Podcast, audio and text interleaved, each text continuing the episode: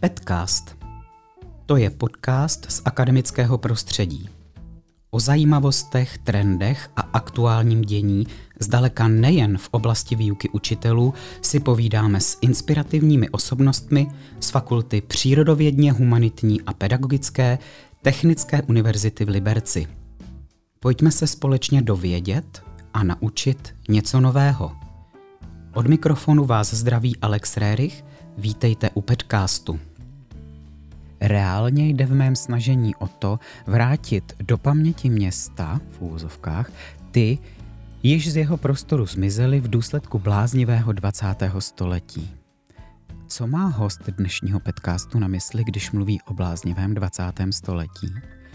Že kameny zmizelých nejsou žádné bludné kameny, že stojí za to stále si připomínat lidi, kteří z Liberce zmizeli, zejména v období druhé světové války, a že se o to veřejnost stále zajímá. I to se dovíme v dnešní epizodě. A mnohem víc. Jaký je to pocit vypátrat potomky v uvozovkách zmizelých Liberečanů a pozvat je sem do města? Jaké je zapojit se do mezinárodního projektu a strávit se studenty týden v Osvětimi? Kdo rozhodoval o tom, kdo je židovka nebo žid před druhou světovou válkou a za ní? Skutečně nás historie učí, že jsme se nic nenaučili.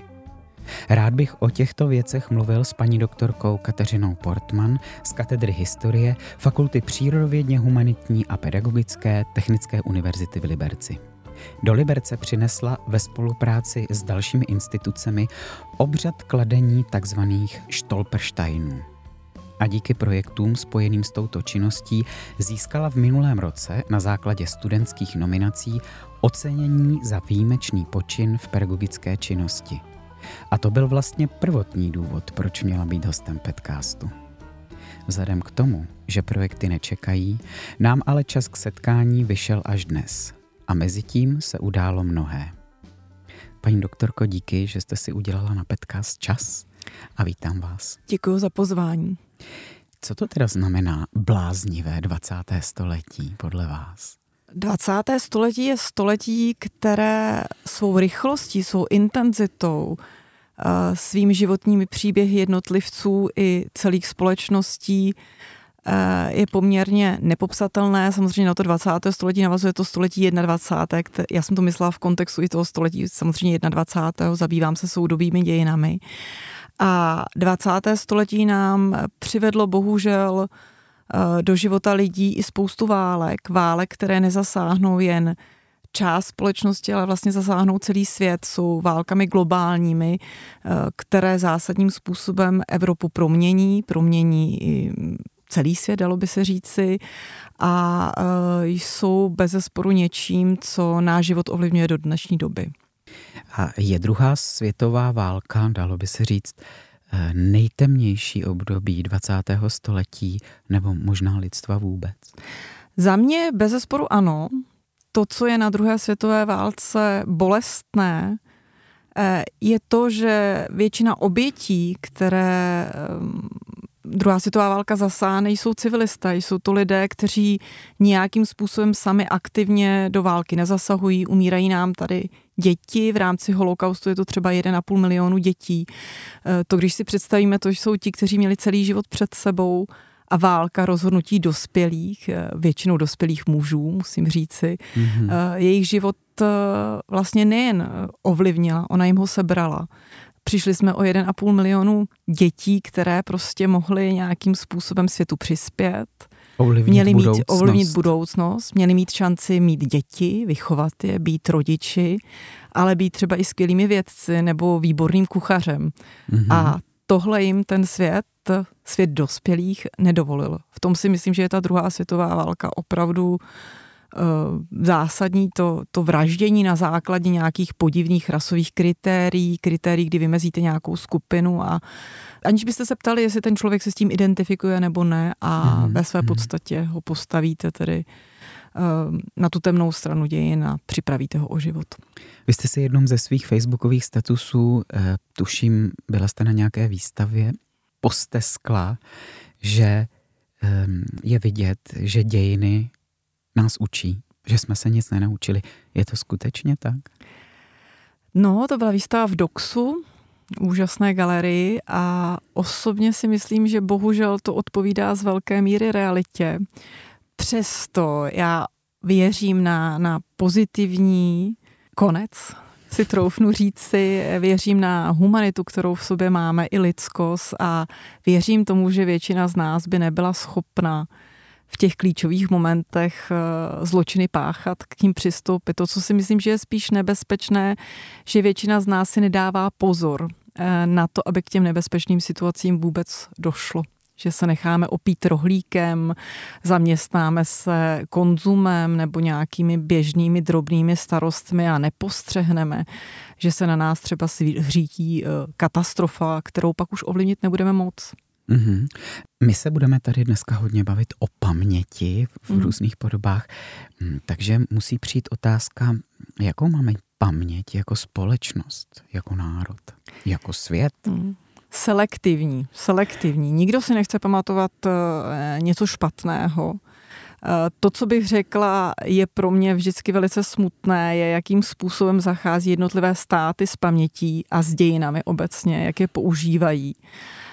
Jakým způsobem je vlastně vykládají. Příkladem třeba v rámci České republiky je, že některé příběhy nám z těch dějin úplně mizí, a teď já nemyslím výklad dějin před rokem 1989, ale třeba i v současnosti. A nebo je vykláden jakoby ten příběh paralelně. To, když bychom to vzali třeba v kontextu té židovské komunity, tak vlastně, když si čtete o holokaustu, tak většinou je to rámeček v učebnici vedle. K tomu je přidaný možná nějaký příběh, nebo stejně tak se mluví o německy mluvících obyvatelích, kterých v Československu bylo 3 miliony. A jakoby se zapomene, že všechno to jsou českoslovenští občané a že ty dějiny by měly být i o nich, že ten stát byl jejich, to znamená pak samozřejmě ta pluralita myšlení a vnímání té paměti by byla úplně jiná. Takže určitě s pamětí různě manipulujeme a samozřejmě nechceme si pamatovat to ošklivé. Ono je jednoduché říci, třeba v kontextu druhé světové války, my jsme byli oběti, Češi nikoho neokupují nebo Československo nikoho neokupuje, ale už je těžší říci v 50. letech neseme odpovědnost jako Česká republika nebo ti, kteří byli československými občany v tu dobu, za bezpráví, které bylo pácháno na vlastních občanech. To je samozřejmě výrazně komplikovanější a vede to pak k diskuzím, ale patří to k tomu. Jsme se provinili, kdo a jak. Mhm. Ještě jednou bych se vrátil k vašemu Facebooku. Máte tam totiž citát z Talmudu. Člověk je zapomenut ve chvíli, kdy je zapomenuto jeho jméno. Myslíte, že je to skutečně tak? Řekla bych, že ano. Pro mě to je naprosto něco, od čeho se vlastně i řada těch našich snažení odvíjí. Ono, když budeme mluvit o holokaustu a představíme si 6 milionů mrtvých, tak je to tak abstraktní číslo, nebo 1,5 milionu těch dětí, že nám to vlastně nic moc neřekne. A řekneme si, ano, hrůza, to je strašné, co se stalo, ale je to tak nepochopitelné, že vlastně se s tím nedokážeme jakýmkoliv způsobem stotožnit, snažit se to pochopit, koukat na to z různých úhlů pohledu. Ve chvíli, kdy je tam jméno a je tam konkrétní příběh, tak to celé dostává úplně jiný rozměr. Je to zličtěné, je to pochopitelnější a samozřejmě můžeme se s tím výrazně lépe identifikovat. Stotožníme se s tím příběhem jednoho člověka. Přesně. No a to už jsme u nich. Jsme u takzvaných Stolpersteinů, neboli někdy se jim říká kameny zapomnění. Mohla byste říct, co to je? Mm-hmm. Projekt, který původně přišel z Německa, je to vlastně dneska největší decentralizovaný památník holokaustu.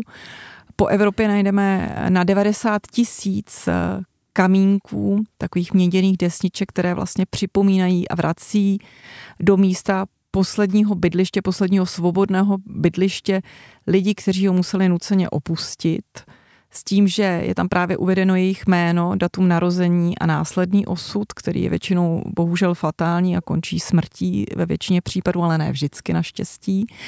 A cílem toho projektu bylo mimo jiné právě vnést do veřejného prostoru zpátky tyhle ty příběhy. Ono to souviselo s tím, že Gunter Demnig, což je autor toho projektu, sledoval německý umělec velice výrazný, který vlastně zjistil, že v německé společnosti je příběh holokaustu akceptován, všichni o něm mluví, ví se, že byl, ale jako kdyby se odehrál někde kousek dál, než v té ulici, ze které já pocházím. A on, když se zaměřil na konkrétní osudy, tak najednou viděl, že ty lidi prostě byli součástí těch běžných společností a ty kameny mají upozornit na to, že to není příběh vedle, ale že to je příběh toho města, toho místa. A že bohužel tím dějinným procesem a samozřejmě i právě tou selektivní cílenou pamětí na ty lidi zapomínáme. I proto, aby jsme si nemuseli klást tu otázku, co jsme udělali špatně my, jak je možné, že se to vůbec stalo. Jak vás napadlo přenést tenhle projekt, který už tak je mimo jiné v Praze, on je teda i v dalších českých městech právě do Liberce, kde bych řekl, že to je ještě komplikovanější než v některých částech republiky, které nepatřily do takzvaných Sudet. No, asi to byla bezesporu zahraniční zkušenost, kdy já jsem v Německu nebo v Rakousku, já už nevím kde, šla po ulici a na ty kameny narazila. Mě příběhy těch zapomenutých fascinovaly od mládí, můžu říct si. Asi to souviselo právě s tím, že jsem ze Sudet, že jsem se v Liberci narodila a když mi bylo zhruba takových 10-11 let, tak jsem byla s babičkou v řeznictví a tam paní řeznice mluvila velice špatně česky a já jsem se jí naprosto nevychovaně smála. Dneska se za to velice stydím, ale v tu dobu jsem se smála, babička mě vzala stranou, vynadala mi a řekla mi, ať toho nechám, že ta paní je Němka. A já jsem si vlastně v 10-11 letech poprvé uvědomila, že žiju ve městě, které bylo třeba jazykově německé a vůbec jsem to netušila do té doby, což samozřejmě souviselo s tím, že jsme byli před rokem 1989. Ta zkušenost toho zahraničí, kdy jsem klopítla o ten kámen Stolpersteine, klopítnout a zamyslet se, to je ten cíl, zeptat se, kdo to tedy byl, mě naprosto oslovila a fascinovala. Pak jsem třeba v rámci mých jiných aktivit na katedře, když jsme pořádali exkurzi do Salzburgu, tak jsem zjistila, že vlastně na základě těch kamenů, které v Salzburgu jsou, díky webu, který tam existoval, můžu vytvořit procházku městem, na které jednoduše holokaust vysvětlím. A dokážu ho zároveň jako osobnit na nějakých konkrétních příkladech a to bezesporu byla jedna z těch motivací. Stolpersteine první tady položila židovská obec, která je v Liberci velice aktivní, přestože je početně velice slabá ve srovnání s tím, jaká byla dříve. Spolupráce s židovskou obcí je pro mě čistým potěšením, nejenom pracovním, ale i lidským. Ta ochota a otevřenost lidí přistoupit na naše nejrůznější nápady, někdy opravdu třeba i trošku na hraně, je samozřejmě velice, velice dobrá. Takže tohle to byl určitě ten moment a pak to souviselo se samotným výzkumem. Já, když jsem začala zadávat témata bakalářek, nejdříve seminárek a pak jsme to tehdy zosobnili v projekty studentské grantové soutěže, což bylo strašně fajn, že jsem tehdy byla ve věkové kategorii a mohla jsem si ty granty podávat, tak nám to umožnilo jít vlastně po osudech těch jednotlivých lidí a mě vždycky strašně mrzelo, že výzkum, který je ryze vědecký, což je strašně fajn a samozřejmě jako historička ho potřebuju, tak zůstává jako na polité vědy. Za stěnami akademických institucí. Přesně. A zrovna konkrétně v tomhletom případě jsem zjistila, že když o tom někde mluvím nebo vyprávím, tak ty lidi, kteří jsou úplně z jiných oborů, to dost zaujme a začnou se ptát. No a jednou z těch věcí bylo, že jsem si tady řekla, že by bylo potřeba vlastně tyhle ty lidi vrátit, nebo tenhle ten příběh vrátit do toho veřejného prostoru a k tomu ty Stolpersteine jsou prostě naprosto geniální záležitostí. Jaká je vlastně celá cesta takového kamene? Od chvíle, kdy vás to napadne, až po to, když tam leží na té, jak jsem četl, betonové základně, ta kovová destička. Takže to první je výzkum. Jednoznačně výzkum, který trvá někdy i několik let. To není nic jednoduchého, životní příběh jednotlivce zdokumentovat. My jsme právě v té oblasti Sudet, kde neexistují žádné centrální materiály, kde bychom příběh lidí mohli zkoumat. Takže my musíme poměrně komplikovanou cestou, kterou tady nebudu popisovat, není úplně záživné, zjistit údaje o jednotlivcích. Je to někdy až úplně detektivní práce, kdy samozřejmě pracujeme dneska hodně i s záležitostmi na internetu, který nám může být dost nápomocný. A když ten příběh máme nějakým způsobem pohromadě, tak v tu chvíli si řekneme, teď je čas ten příběh přenést do toho veřejného prostoru a požádáme prostřednictvím židovské obce, protože to děláme ve spolupráci s nimi, Guntera Demniga, přímo jeho, aby nám tedy ten kámen vytvořil. Oni ho vytvoří, následně je tedy dopraven do Liberce a přichází ten proces, kdy zase židovská obec je výborná v tom, že dokáže organizačně pokrýt, aby technické služby vytvořily podmínky pro položení kamene, a pak přichází ta samotná ceremonie, která bývá za mě osobně velice dojemná. Já jsem i velice ráda, že podpora třeba z Technické univerzity je i během tohohle ceremoniálu patrná. Pravidelně tam míváme pana děkana, čehož já si velice vážím, to je pro mě velmi silné. A ta ceremonie bývá rozdílná podle toho, jaký je ten příběh, jestli někoho najdeme, kdo ještě žije, jak s tím naložíme, to se mi na tom velice líbí, že to je vlastně kreativní záležitost, do které mohu mluvit já, mohou do ní mluvit i ty studenti. A to je hezké, my teď se snažíme mít i třeba hudební vložku toho, aby to bylo nějakým způsobem. Jo. Aby to byl prostě kulturní program, protože je to kulturní záležitost. Já jsem se domníval, že ty kameny je možno položit jenom za skutečně zmizelé, rozuměl jsem zesnulé lidi, ale z toho, co říkáte, vyplývá, že některé příběhy mají i šťastný konec, úplně šťastný, že najdete toho člověka, který, řekněme, byl odsunut, přežil nějaké životní útrapy. Ano, pokládáme za zemřelé, ale může se objevit a máme několik takových kamenů, které končí šťastně v tom smyslu, že ty lidé přežili. Samozřejmě, jaký je jejich následný osud, s jakými traumaty se musí vyrovnávat, je záležitost druhá, ale ten holý život jim zůstal. A to bývají asi nejsilnější momenty v tom výzkumu, což je na jednu stranu vlastně smutné, že když najdete rodinu, kde nepřežil nikdo, tak je to palčivé, je to bolestné, ale jakoby ty emoce, ty největší emoce, to přemýšlení, které třeba přichází u těch studentů, přichází ve chvíli, kdy se nám podaří skutečně někoho objevit. Pro mě je velmi hezké, že lidé původně z Liberce dneska žijí po celém světě. Samozřejmě na jednu stranu je to hezké, že žijí a že mají svoje životy. Na druhou stranu si vždycky přitom uvědomuju, o co všechno ten Liberec přišel, co všechno ztratil. Třeba by tu nezůstali, ale třeba by tu žili. Kdo ví, to je cesta, která vzbuzuje řadu otázek, na které nevždycky máme odpovědi, ale je bezesporu jedním z nejinspirativnějších momentů pokládání těch kamenů a vlastně přenáší ten svět historie do toho reálného současného života. Většinou je najdeme, což mi přijde zajímavé, já jsem dlouhá léta Facebook a podobná média odmítala, musím přiznat. A moji studenti, za což je moji studující, protože to byly děvčata i hoši, tak musím jim poděkovat, protože oni ukázali, že to je naprosto nesmyslné a že pokud s těmito médii budeme pracovat dobře a cíleně, tak můžeme z nich jenom profitovat, což se ukázalo velice dobře. Přesně.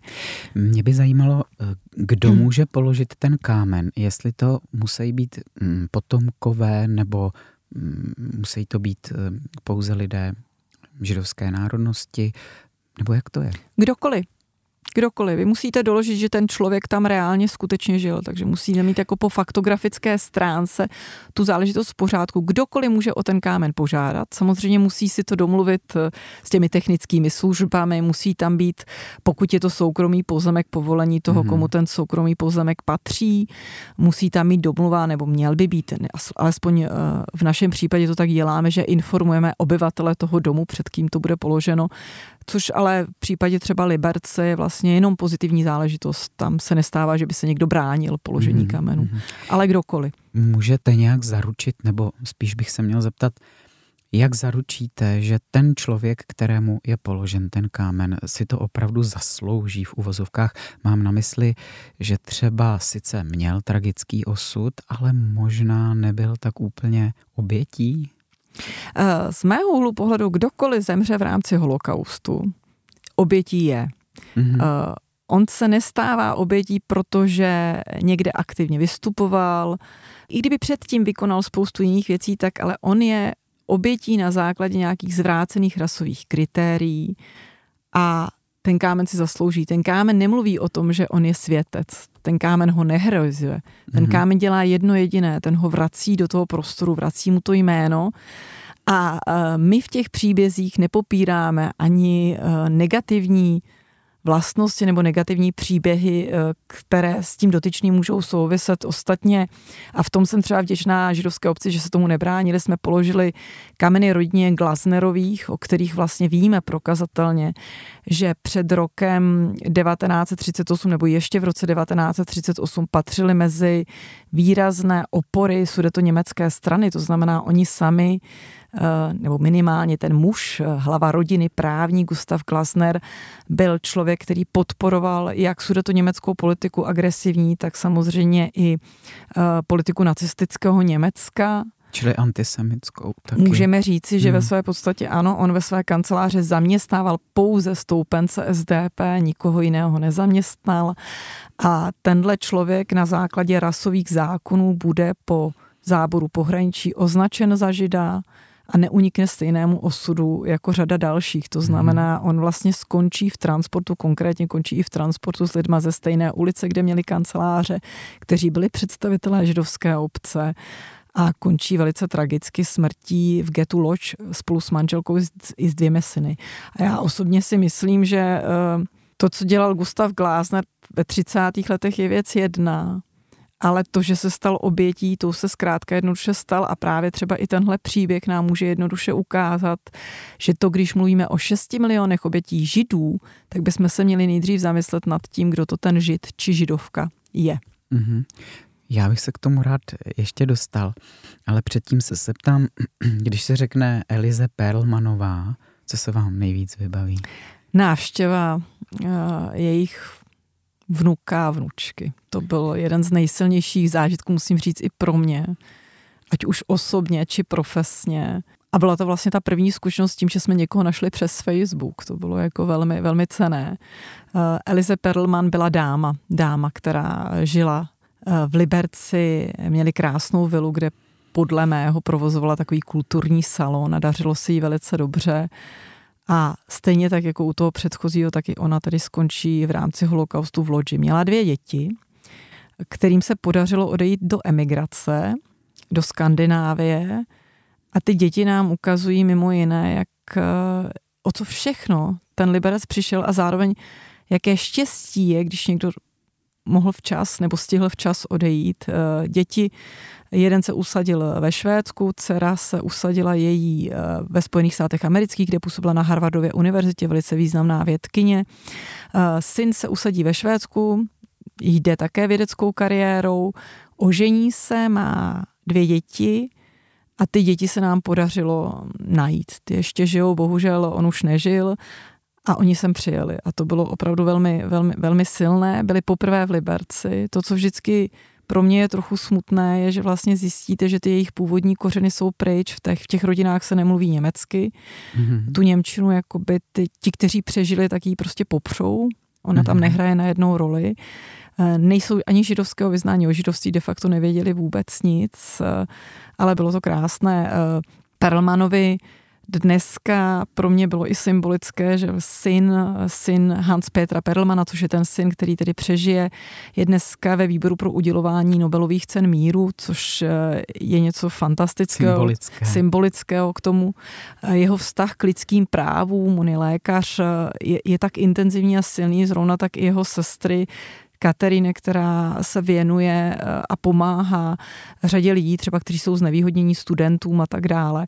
Takže to byl velmi silný moment, velmi krásné bylo, že nás do té vily pustili, takže my jsme s tou rodinou navštívili i ty současné majitele, kteří byli velmi vstřícní, byli i nakloněni tomu samozřejmě, aby tam Stolpersteine byly umístěny. Emotivní záležitost, prostě ty lidi se vrátili zpátky do toho prostoru, myslím, že pro ně to bylo důležité. Mm-hmm. I z hlediska, myslím si, psychologického, protože co si budeme říkat, já dnes naprosto věřím tomu, co výzkumy ukazují, něco, čemu se říká přenos traumatu v kontextu holokaustu. Potvrzují to právě i ti přeživší, i ty další generace. Vyrovnat se s tím, že jsem z rodiny, takové musí být neuvěřitelně náročné. Ostatně vědomí si toho třeba u některých, kteří mi říkali, tak vlastně s tím žijí každý den, že si uvědomují, že tu nemuseli být. Nebo když slyší, že někde se děje něco podobného, tak samozřejmě na to reagují velice citlivě, senzitivně a je to náročné. Mě by zajímalo, tady mluvíme o jednom příběhu, konkrétním příběhu. Vy jste už víckrát řekla, že ty příběhy dělají z té instituce v uvozovkách holokaustu lidskou záležitost, lidský příběh. Jak jste úspěšní v hledání těch zmizelých lidí, kromě příběhů Perlmanových, ještě další určitě? Poměrně ano. Musím říct, že pokud tam opravdu najdeme stopu, že někdo odešel do exilu, tak se daří těm studujícím. Tam musím říct, že je opravdu zásadní role jejich, protože oni zachází i s těmito médii výrazně lépe než já. Tu trpělivost hledají a našli jsme jich několik a přednedávnem jsme pokládali kameny rodině Neuštatl a přijeli sem příbuzní až z Kolumbie, potomci lidí až z Kolumbie, což pro mě bylo velmi cenné. My jsme byli úplně překvapení, kde ty lidi jsou samozřejmě, to jsme vůbec netušili. A když potom přijde ten student a řekne, já jsem našel někoho v Jihoafrické republice, já jsem našel někoho v Kolumbii, tak jenom zíráte, kam všude ty lidi střeli. Samozřejmě zároveň to ukazuje, jak ta doba byla těžká. Jak když se zavřou ty hranice a státy přestanou přijímat, že lidé, kteří třeba tehdy pocházeli z prominentních libereckých rodin, vidí, že ta situace je prostě už bezvýchodná, musí strašně rychle pryč, tak jdou kamkoliv. Mm-hmm. To znamená, tahle ta rodina, která třeba žije v Kolumbii, tak nám samozřejmě vyprávěla, jak pro tu maminku jejich to bylo bolestné.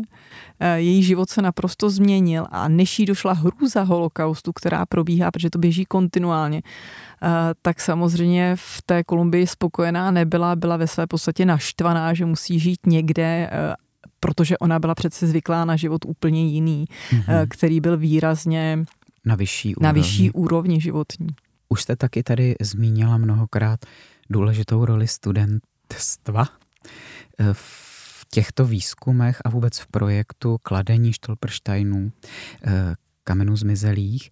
V této souvislosti vím, že jste taky vedla celou řadu bakalářských prací na toto téma, studentskou výzkumnou činnost na toto téma a vzhledem k těmto výsledkům, které nezůstaly utajené odborné veřejnosti, jste se taky se skupinou studentů dostala na týden do Osvětimi. A tady se musím přiznat, že jsem asi 4krát se vrátil od bran Terezínské pevnosti, prostě jsem tam nedokázal jít, protože mám o tom načteno, vím, jaké to byly hrůzy, kdežto vy jste strávili týden v té Osvětimi. Jaké to bylo pro vás, pro studenty? No já se přiznám, že sama jsem z toho měla trochu obavu. My jsme byli osloveni, musím říct, vyložení díky studentským aktivitám a tím, že jsme dělali procházky po Stolpersteinech libereckých a jednou jsme to dělali v angličtině pro mezinárodní tým a tam byla polská vědkyně, která byla zasažena tím, co děláme, oslovila nás a vytvořili jsme potom německo-polsko-český tým studujících a tedy i pedagogů a vymysleli jsme tenhle ten koncept, že budeme tady týden trávit v Osvětimi. A musím říct, že jsem se toho bála trošičku. Já jsem se bála, že to bude emočně náročný. Ne tak, co se týká vědomostí. Fakta sdělíte. Fakta můžete zprostředkovat, ale co to bude dělat s námi všemi? Prostě žít týden v prostoru Osvětimi. A jsem za to dneska velice vděčná. Myslím si, že jak mě, tak těch 8 statečných, kteří se do projektu přihlásili. A musím říct si v tomhle kontextu, že jsem těch zájemců měla více, takže je vidět, že studenti jsou otevření a mají zájem prostě, co se nového dozvědět nebo zažít i něco trošku netypického. Tak myslím si, že pro nás všechny to bylo jak po stránce odborné, tak ale i po stránce lidské. Velice intenzivní zážitek, který nás posunul dál, to určitě bych řekla, že tam hrálo roli. Říkáte, že studenty toto téma velmi zajímá. Ukazuje se asi skladení těch kamenů zmizelých, že to zajímá i veřejnost. Máte zkušenost, že veřejnost různých generací se o tyto věci, o tuto minulost a vlastně současnost zajímá? Ano, ano. Já musím říct, že ty reakce jsou vesměs velice pozitivní. Musím říct, že podpora veřejnosti je cítit a v tomhle kontextu musím říct, že cítím i podporu třeba města nebo kraje, kteří se vůbec podobným aktivitám nebrání. Naopak v nich vidí nějaký pozitivní dopad. Já si nemyslím, že třeba to, že dlouhá léta se nic nedělo, by znamenalo, že ty lidi to ignorovali. Oni prostě vůbec netušili, že něco podobného se tady odehrávalo. Ten Liberec přišel událostmi druhé světové války. V jejímž důsledku dochází tedy i k vysídlení většiny toho původního německy mluvícího obyvatelstva o ty, kteří by mohli vzpomínat, kteří by mohli dané momenty připomínat. I pro mě samotnou bylo vlastně neuvěřitelné, kolik obětí se nám podařilo dohledat, kolik objektů, které z příběhy těchto lidí souvisí v Liberci máme. Jsou to třeba domy, kolem kterých chodíme, vůbec by mě to nenapadlo. Jo. Nedaleko Golcova vila, která je vlastně kousíček od naší budovy P, ta zelená vila, tak to je třeba jedna z nich. Tak to si myslím, že určitě je a ta veřejnost zájem má. My jsme třeba včera zrovna byli na procházce komentované pro veřejnost, která se týkala teroru. Po stopách teroru jsme to nazvali, takový nehezký název. A ten zájem tam určitě byl, tam přišlo 26 lidí, jenom se s námi projít po tom městě, strávili jsme spolu, původně jsme chtěli hodinu, nakonec jsme spolu byli téměř 2 hodiny, že i dotazy byly a zájem byl a ti lidé byli z nejrůznějších profesí, věkových kategorií, to znamená, jde to skrz to spektrum. Za mě osobně, já velice kvituji to, co funguje, v tomhletom případě je spolupráce s našimi absolventy, kteří působí jako pedagogové a pedagožky. A to je velmi hezké, že prostě ten zájem tam je jednoznačně daný. Také se mi líbí, že ty moji studující, kteří si třeba připraví ty procházky, kde se snaží zprostředkovat i ten naprosto současný výzkum, který vlastně není třeba ještě nikde ani zaznamenán v písemné podobě publikované, tak jakmile se ozvu, tak školy mají zájem, veřejnost má zájem, takže v tomhle ohledu si myslím, je ten Liberec, a já doufám nejenom Liberec, naprosto otevřenou společností a tím se dostávám zase k tomu, že já věřím na to dobré v těch lidech, že to tam prostě někde je. Že ta budoucnost skýtá nějakou nadějnou myšlenku. Ano, ano. V této souvislosti mě zajímalo, jestli může být ten kámen zmizelých položen výhradně za židovské obyvatele, anebo třeba i za ty Němce zmizelé po druhé světové válce, kteří byli odsunuti za mnohdy taky velmi pohnutých okolností. Stolpersteine se týkají vyloženě obětí holokaustu, ale nemusí to být oběti z řad jenom těch, kteří byli označeni za židy. Či za židy. Máme třeba i v Liberci my máme kámen za jednu romskou oběť, což je trochu specifické v České republice. Myslím si, že takovýchto kamenů moc není. A v Evropě obecně můžete najít kámen i za člověka, který třeba vůbec nebyl označen za žida, nebyl ani za Roma označen, ale jsou to třeba oběti programu eutanázie, TFI, to znamená lidi, kteří byli označeni za duševně či mentálně handicapované, za ty, kteří takzvaně przní rasu, takže se stali obětí, byli usmrceni prostě jednoduše, tak i ti dostávají pochybných medicínských výzkumů. Ano, ano. A i to jsou cílené vraždy, to jsou vlastně naprosto jednoznačné, tak i za ty bývají kameny pokládány, ale kameny dostávají třeba i ti, v Salzburgu jsou třeba kameny pro ty, kteří pomáhali. A kteří neváhali a skrývali, ukrývali ty lidi nebo prostě nějakým způsobem se snažili podpořit, snažili se je dostat ven z té země a tak dále, takže i ti dostávají ty kameny a to já vnímám jako velice pozitivní záležitost, protože zároveň příběh tohohle člověka, když to někdo čte, tak může být ukázkou statečnosti, lidskosti a může být i určitý, ano, možná. A může být i určitým jakoby vzorem do budoucna, že v určitých chvílích se vyplatí prostě i s tím rizikem, které tu je, se postavit zlu.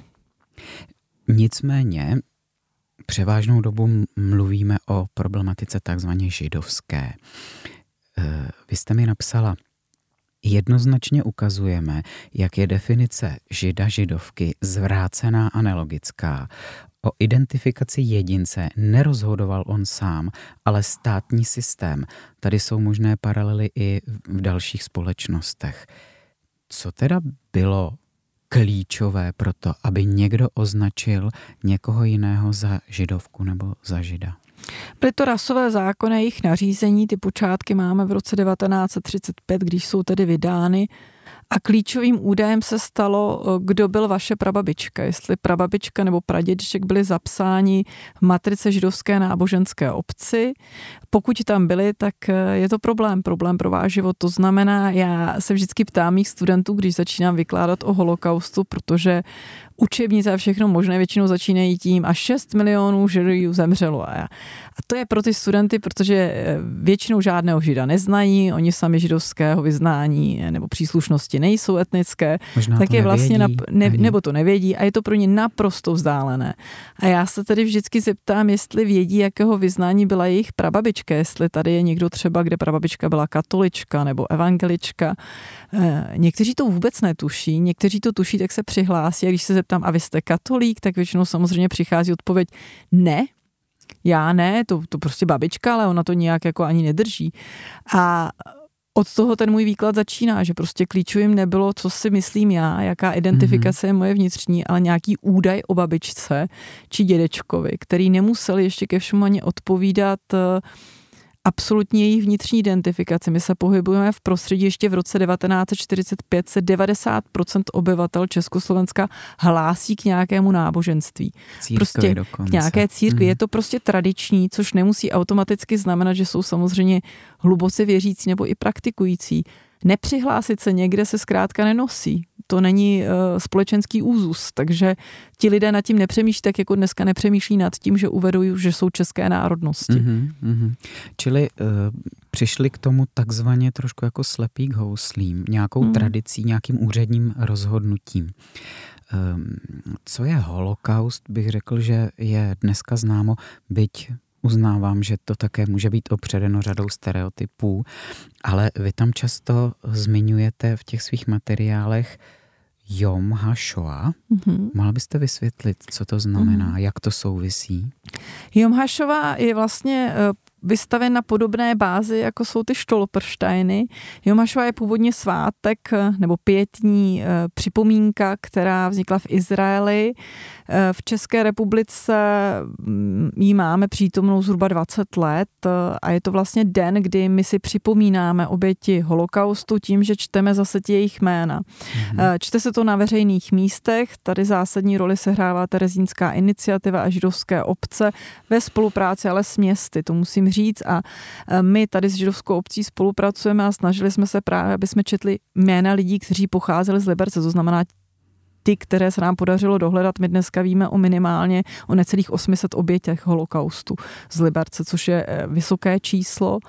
A ten akt probíhá na veřejném prostranství, kde prostě se hodinu čtou jména těch lidí.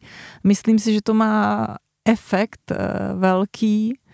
Já tam chodím s mými studujícími a když se pak ptám na jejich reflexy, tak právě kolikrát přijde jakoby ten zlom v pochopení, jaká hrůza vlastně holokaust je, jak je to nepochopitelné, protože když řeknete to číslo, tak ono to zní tak absurdně. I to, když řeknu, skoro 800 lidí z Liberce bude zavražděno.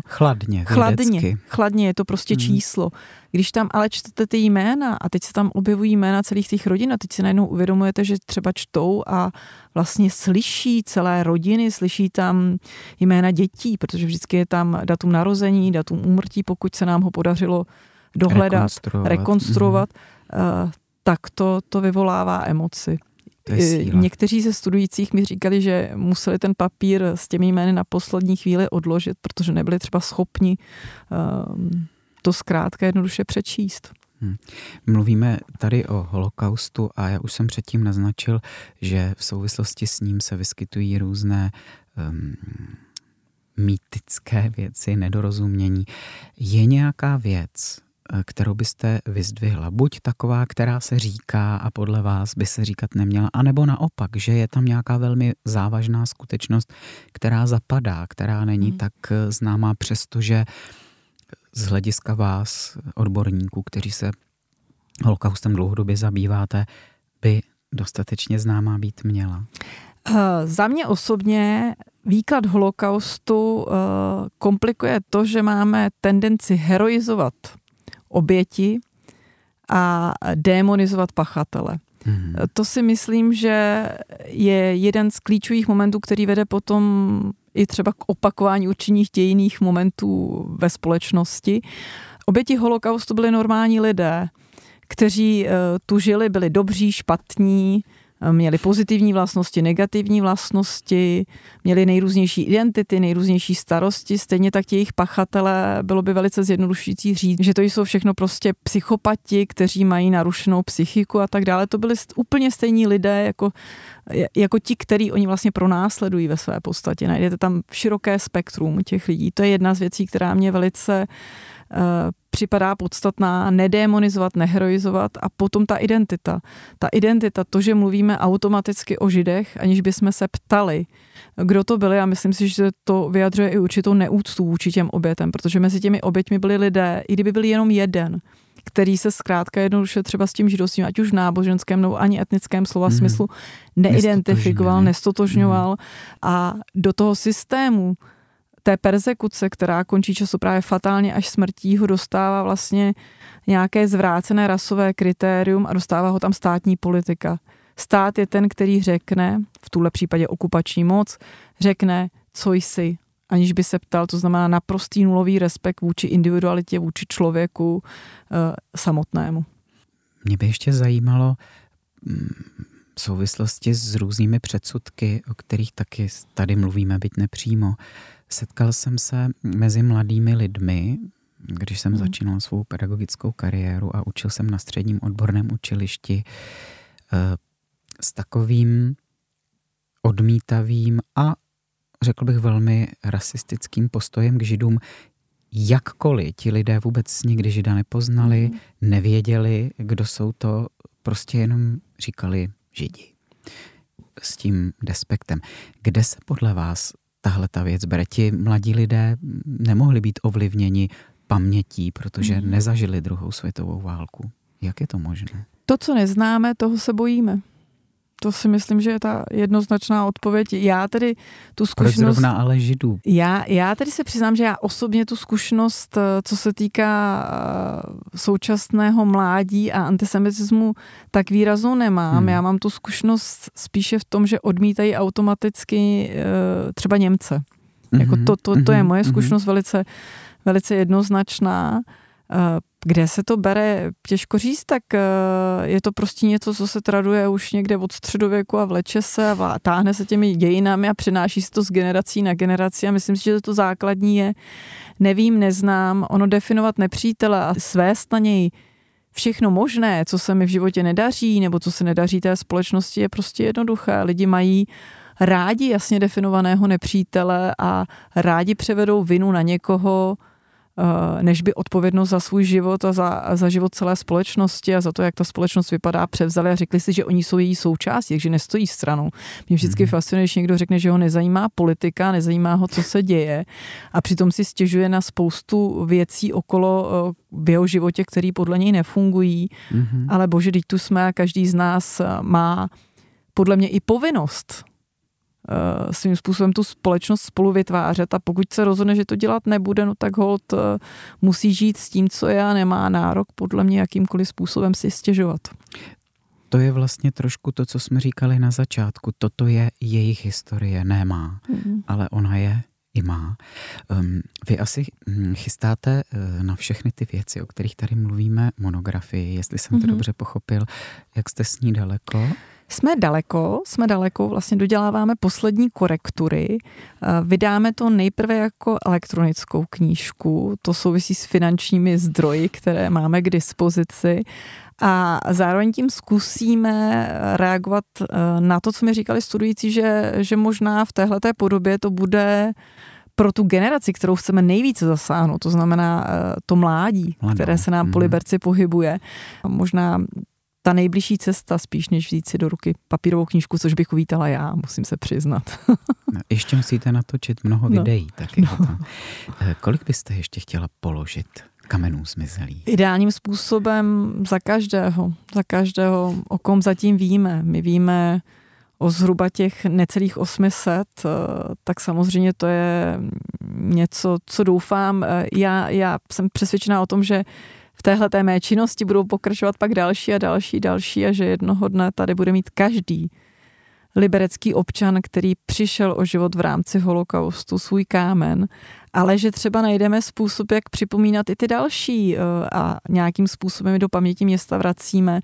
My ostatně jsme se rozhodli a minulý rok jsme poprvé vrátili do města lidi, kteří byli zaženi persekučním mechanismem po únoru roku 1948 u příležitosti Dne lidských práv, v tom hodláme pokračovat. Zatím je to jenom takovou tou verbální formou, ale kdo ví, třeba se najde někdo na univerzitě, i když tady máme fakultu designu, nebo máme tady architekturu, že? Tak třeba se tam najde někdo, kdo přijde s nějakou myšlenkou, jakým způsobem i tyhle ty lidi originálně do toho prostoru města vrátit a připomínat je. Myslím si, že to je poměrně důležité a je to funkční. Já paní doktorko, moc děkuju, že jste byla naším hostem, že jste si udělala čas na podcast.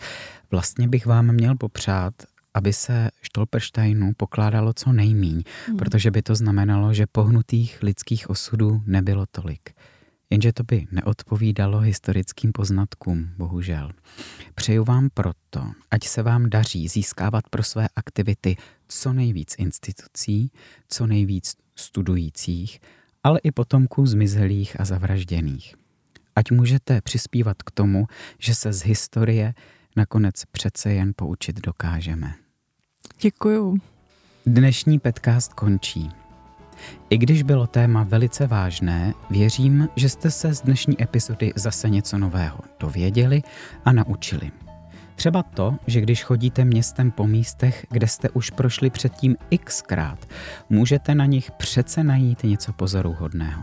Něco, co jste nečekali, co vám ukáže kus naší společné minulosti, možná vlastně svým způsobem i současnosti a budoucnosti. Někdy k tomu stačí málo. Třeba dívat se pod nohy. Podcast najdete ve všech podcastových aplikacích, na sociálních sítích a webu své fakulty. Ano, je to Fakulta přírodovědně-humanitní a pedagogická a náleží k Technické univerzitě v Liberci. Pokud se vám naše setkání s jejími zajímavými osobnostmi líbí, zase se za námi vraťte. Za všechny z týmu podcastu se na vás těší Alex Röhrich.